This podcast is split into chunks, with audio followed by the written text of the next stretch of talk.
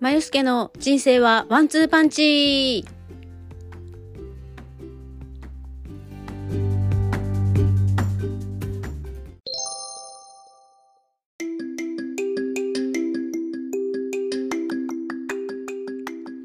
おはようございます。まゆすけです、えー9月最初の金曜日になりました。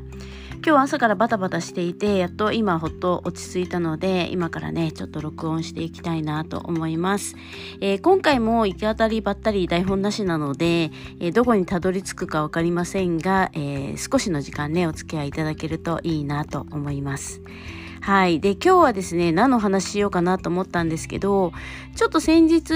えっ、と、レッスンのね、後に、えー会員さんからちょっと質問を受けて、私も最近そのことについてすごく、あの、考えていて、で、その、まあ、たどり着いた今の結果ですね、こう考えってやっぱりどんどん変わっていくので、これが決定っていうわけではないんですけれども、今はね、こう思うよっていう話を、えーしました。で、何のことかっていうと、まあ、食事に関することなんですけれども、あの、その方は、えーまあ、ヨガとかを受けに来るときに、私のクラスってもう本当に12時、昼の12時からっていうのが結構あったりとかして、で、お昼の時間に被ってることが多いんですよね。で、割と皆さん調整してね、来てくださるんですけど、その方は、その、ヨガをするために、えー12時のヨガを受けるために、えっと、10時ぐらいにご飯を食べてみたいな、なんかこう、そうすると朝と昼が一緒みたいな感じで、で、えーそその中で、えーちょっと不規則になるのはどうなんですかっていう質問だったんですね。で、その不規則になるっていうことを決めてるのは誰ですかっていう話をして、で、例えば朝7時にご飯を食べて、で12時にお昼ご飯を食べて、夜の6時とかぐらいに夕飯を食べるっていうふうに決めているのは誰ですかっていう話をしたんですね。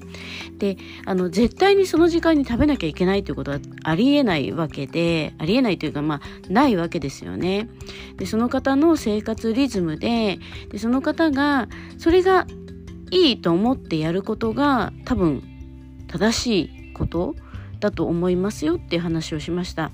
で、私も最近、あの、いろいろね、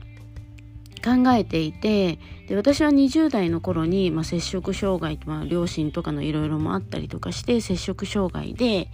拒食症から、えー過食嘔吐みたいな感じでもうほぼね多分20代は密かにずっとそんな感じでした。で30代前半もそんな感じでで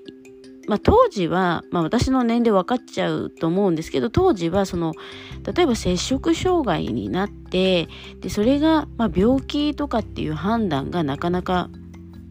本人には難しい。でなんでかっていうとちょっとうつとかと併発してることがあったりとかしてであと摂食障害って自分が痩せていてもまだ太ってるって思ったりとかすることも多くあるらしくてで私の場合は仕事と、まあ、両親とかの、まあ、圧力からくるストレスであのまず食べれなくなっていてで太っまあ、高校卒業して就職してお酒飲んだりとかし始めて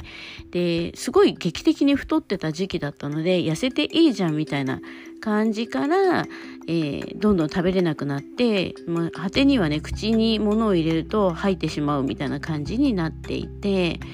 でもう2か月3ヶ月ぐらいで20キロとか25キロとか減っていてまずいなっていうところから、まあ、周りの友人たちがもう根気よくね私をこういろいろ話しかけたりとか説得してくれてで、えー、と初めてフランスとかに海外旅行に行って少し良くなってきてでも日本帰ってくるとまた元に戻るみたいなのを繰り返していて10年ぐらい経ちました。で、まあ、そういう摂食障害があって筋肉もどんどん衰えていってでうん運動を普通にねするのが難しいってなった時にあの、まあ、水泳でスイミングに行って、え歩くところから始めようって言って歩き始めて筋力ついてで今度泳ぎ始めたらあの泳ぎすぎて痩せていくっていうまた悪循環になっていてでまあ筋力もねついたしスイミングもほどほどにしてでダンスを始めてみたいな感じなんですね。でダンスを始めて、え、まあ、楽しかったですけどやっぱその先生が強烈な先生で、まあ、人間否定をされたりとかいろいろしていて、まあ、その辺はねまたあの機会があればお話ししますけれどもそういうことを経てでやっともう体調良くなってきたなっていうところで、まあ、日本から脱出してあのニューヨークの方にね行って生活してみたいな。でしばらく良かったけどまた日本帰ってきたら体調悪くてみたいな感じでした。ただニューヨークでダンスの学校に行った時に、まあ、ヨガとかピラティスに出会ってあの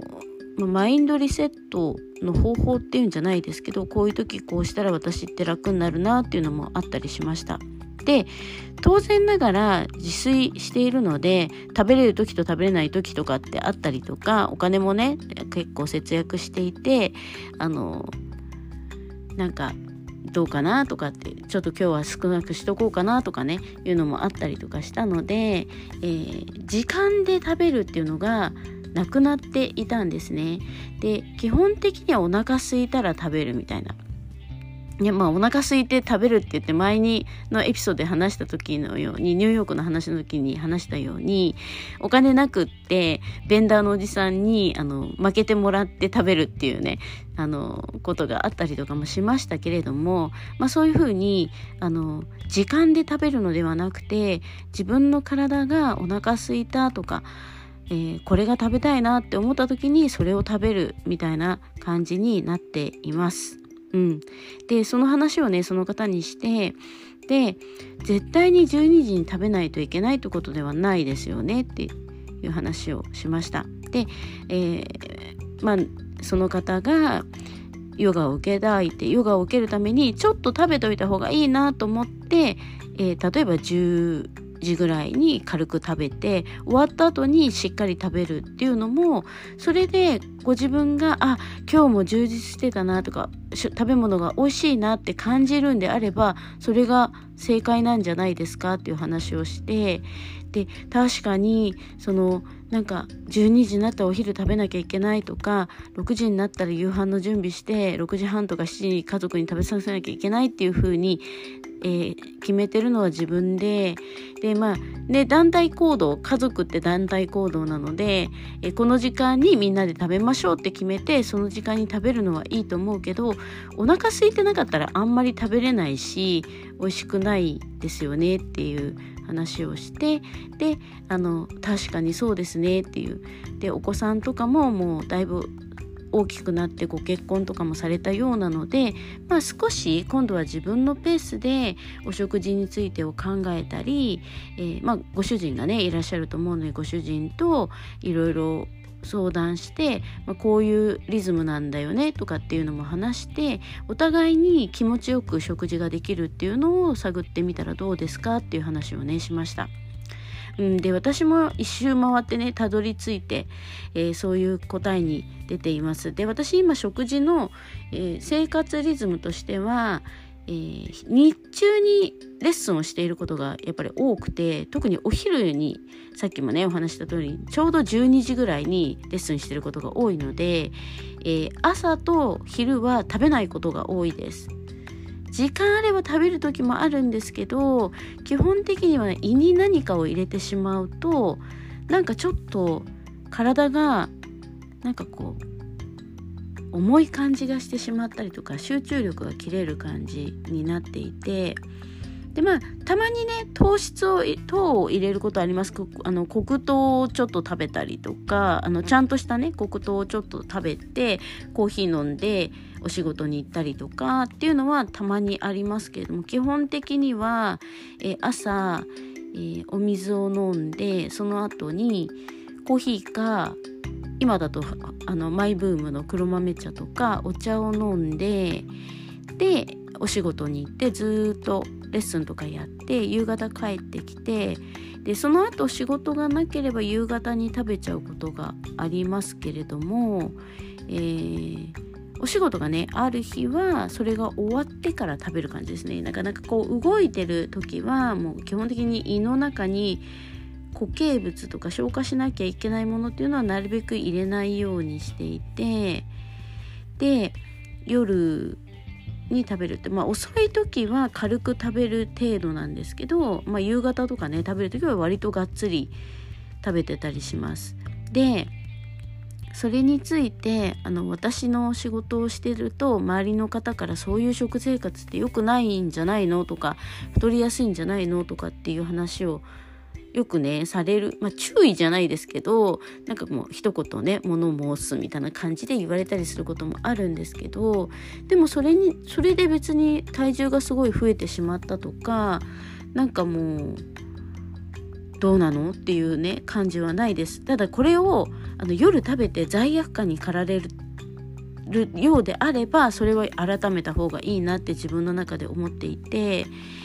あの夜食べてあもう今日もちょっと一日終わったなとかっていう感じで、えー、少しゲームやったりとかねテレビテレビは見ないですけどなんかこうネットで映画とかアニメとか見て少し胃が消化したら寝るみたいな感じがすごく私の性格の生活のリズムにね合ってるようであのハッピーにね過ごせているんであればまあそれでいいのかなって感じがします。うん、夕飯とかねすごい楽しみですもんね。あのなんか今日何食べようかなとか言って家にあれがあるからあの野菜あるからあれ食べなきゃなとかあのおかずあるから食べなきゃなとかっていうのももちろんあったりとかしますしそれにじゃあ一品これ加えようとかっていうのでちょっとスーパーで買い物して帰るとかそういうのねすごい楽しくってでそうすると食事も美味しく食べれるしなんかもう無理に食べてあの朝ね昼とか無理に食べてなんかいい重いなとか思いながら仕事するよりはいいのかなって気がします。でもちろんそれは私の考えで皆さんにそれを当てはめようとかそういうことは思わないですしそれがいいですよっていうアドバイスもしません。なんか基本的に言ったら多分世間一般で言ったら3食ちゃんと食べた方がいいとかまあ食べれないんだったらこれこれぐらいは食べといた方がいいとかっていうのはあると思うんですけどなんかねそういうのも、まあ、言われて別にいいですけど面倒くさいなって感じはしますね。うん、でもあの良かれと思って言ってくれてることなのであのそうですねっていうふうには聞いたりするんですけどそこでうんなんかよっぽどね多分今の考えにたどり着くのって結構長い時間をかけてたどり着いているのでよっぽどなんかこう劇的にそうなんだっていう感じにならない限りは少し変わらないかなって感じがします。うん、本当はね朝食べた方がいいんでしょうけどね。もういかんせんさっきも言ったように食べたら動けないみたいな。なんか胃が重くてちょっと辛いみたいな感じになってしまっているのでそれでいいのかなと思います、うん、なので皆さんもなんかね食事ありますよ。いろいろこう、まあ、テレビとかメディアによってこれが体にいいから食べた方がいいとかこれを食べると劇的に痩せるとかいろいろ世の中ってあるんですけどあの人それぞれ体質も違えば体の中に持っている成分とか栄養素もともと持ってる栄養素ともともと足りなくなりやすい栄養素ってそれぞれ違うのであのこの食事イコール皆さんに正しいっていう食事ではないと思うんですね。うん、なのでご自分が食べてハッピーになる食事が一番だと思います。人生ね、1日3食食べてる人も、長い目で見たら私の年齢になるともうあと数食、数食っていうか数百食とか数千食ぐらいなのかなっていう気もするし、まあ、1日1食だともっとですよね。365日だと365食。まあちょっとね、朝とか昼とか食べる日があったとしても、まあ単純計算して400食ぐらいだとして、あと10、10年生きたとしたら4,000食みたいな感じじゃないですか。でそうするとまあねそんなにすごいあの人の言ってることに左右されてよりは楽しく美味しく食べるのが一番いいし体にもいいのかなと思います。ただあの一つ言わせてもらうとチョコレートとか甘いものそれからコーヒー類は中毒性があるので本当に欲しいとか本当に食べたくて食べてるっていう時が少ない場合があります。なんとなく惰性で食べてますって毎日食べてるから食べてますっていう風になりがちなのでそこはちょっと注意かなって気はしますね。ただまあそれでもあの美味しくね食べてんだったらいいいいのかなって気もしますね本人がね。はい、でちなみに私は毎日コーヒーを飲んでたんですがあのコーヒーとか飲んでる毎朝飲んでる方たまに今日コーヒー美味しくないなって感じる時とかありませんかね？私あるんですよね。でそれでなんかそういう時はあの大体いつも通りに入れるんだけど一口二口飲んで美味しくないなって捨てちゃうことが多くてそれももったいないお化けの私としてはもったいないなと思ってでそこからコーヒー飲みたくない時はまあ普通にお茶を飲んでたりとかお水飲んだりとかあとはなんか今日紅茶にしてみようかなっていう時は紅茶にしてみたりさ、ね、今マイブームの黒豆茶もあの毎日飲んでるわけではなくってコーヒーの時もあれば緑茶の時もあったりとかしてあのその日によって変えてます。で一回ね思い切って変えてみると意外となんかそんなにこだわらなくていいのかなって感じになってくるので、えー、もしね毎日チョコレート食べないととか毎日コーヒー飲まないとっていう方は味覚でこれちょっと今日美味しくないなって感じたら一回やめてみて違うお茶とか紅茶とかを飲んでみるとかチョコレートも毎日食べるのどうだろうって思ってるんであればその思ってる時点で多分そんなに実はチョコレート毎日いらないんだと思うんですよね。なのであのちょっとやめてみるとかね。あとは日本のチョコレートって市販のあのその辺でスーパーとかで売って安く売ってるやつでも結構美味しいんですよね。で私チョコレートそんなにすごいいっぱい食べる方じゃないですけどでもやっぱり海外のめっちゃなんか濃厚っていうかちょっとザラッとしたチョコレートとかよりは日本のチョコレートはやっぱクリーミーだしすごい美味しいと思うのでたまに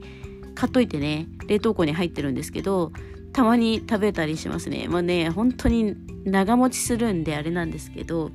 でもチョコレート大好きな方はめっちゃあの高価なチョコレートを買ってでゆったりゆっくり好きなコーヒーや紅茶と飲んだりするのを楽しむとそんなにね毎日いらないのかなって感じもします。わかんないですよ。私チョコレートすごい毎日食べるわけじゃないから。あのわかんないですけどそういう時間をね楽しむとかっていうのがすごいあの贅沢だし豪華だし自分の中であいいなこれって思えればそれでいいのかなって感じがします。うんなので、えー、今日のお話のまとめとしてはもうまとめに入ってますけれどもあの時間を決めて食べる必要はないですよっていうことですね。でもちろんねきっちり時間通りにやりたい方それが向いてる方はそれがいいと思います。朝何時にご飯食べてあのこれやってこれやってこれやってお昼になったらこれ食べあの食事してまた午後にはこれとこれとこれやってで夕飯食べてで夕飯の後はこれやってみたいな感じで決めた方がいい方。運動もそうなんですよ。あの毎日朝の何時に散歩に行くとかいうのがあの苦じゃない方で雨降るとくじけちゃう方とかもう毎日その時間にやるの無理っていう方は食事もその時間に食べるのが多分ストレスになると思うんですね。だからもう性格の問題上あの適当にやるのが一番いいと思うしきっちりやるタイプの方はきっちり決めてやってそれが苦じゃないんであればそれがその人の中の正解だと思うのであの自分でね自分のことを決めるっていうのはすごく大事だなと思います。はい。で、今日はね、食事、あの、もしかしたらね、ヨガの先生とかピラティスの先生としてあるあるのこういうお食事をしたらいいですよとかっていうのが、えお話聞けるかなと思った方はちょっと肩透かしだったと思うんですけどでもこれもすごく大事なことだと思います。何をいつどんだけ食べるとか誰と食べるとか、まあ、私基本一人ですけどあ、ね、そういう何かこう自分の中で大切にしたいもの食事じゃなくてもいいと思います。運動でもなんかこう趣味をやる時間でもそれが自分にとってその時間が幸せだなって感じるんであればそれを優先的にやるべきででそれをやってるとね結構健康でいられると思います。なんか運動しなきゃいけないとかってもちろんあると思うんですよ私仕事こういう仕事してるんで運動してくださいってもちろん言うんですけど例えば趣味で散歩とか山登りとか好きな方はそれが運動ですよね。で絵を描いたりするのが好きっていう方はそれをね運動しないといけないなってもちろん思うと思うんですけど多分絵を描いてると肩こりとかになってくんでストレッチみたいなことをやったりとか自然にする方もいるでしょうし体伸ばすとかっていうのでもいいと思うんですよね。で自分の中でいやちょっと運動しないとまずいなと思ってで運動してちょっと楽しく運動するとかっていうのができるんであればそれがそれでいいと思うんですよ。うん、だからそのなんかね何が自分の中で大切かっていうのを少し考えてみる時間をこれからはね作っていただくといいかなと思います。はい。ということで、ちょっとまた今日もね、着地点なく話しましたけども、要は、えー、自分が幸せだなって思うことをどんどんこれからはやっていくといいのかなっていうことでした。はい。ということで、9月最初の金曜日は、えー、またね、だらだらと目的もなく話しましたけども、食事、本当にその時間に食べるべきとかね自分が何を食べると幸せとかっていうことをね改めて考えてみてくださいということでした。はい。ではまた来週ね違うお話を、まあ、この1週間でつらつら考えてもしかしたら台本作るかもしれないですしまたいつも通り台本なしで話すかもしれませんけれどもお時間あったらまた来て聞いてみてください。ではまた。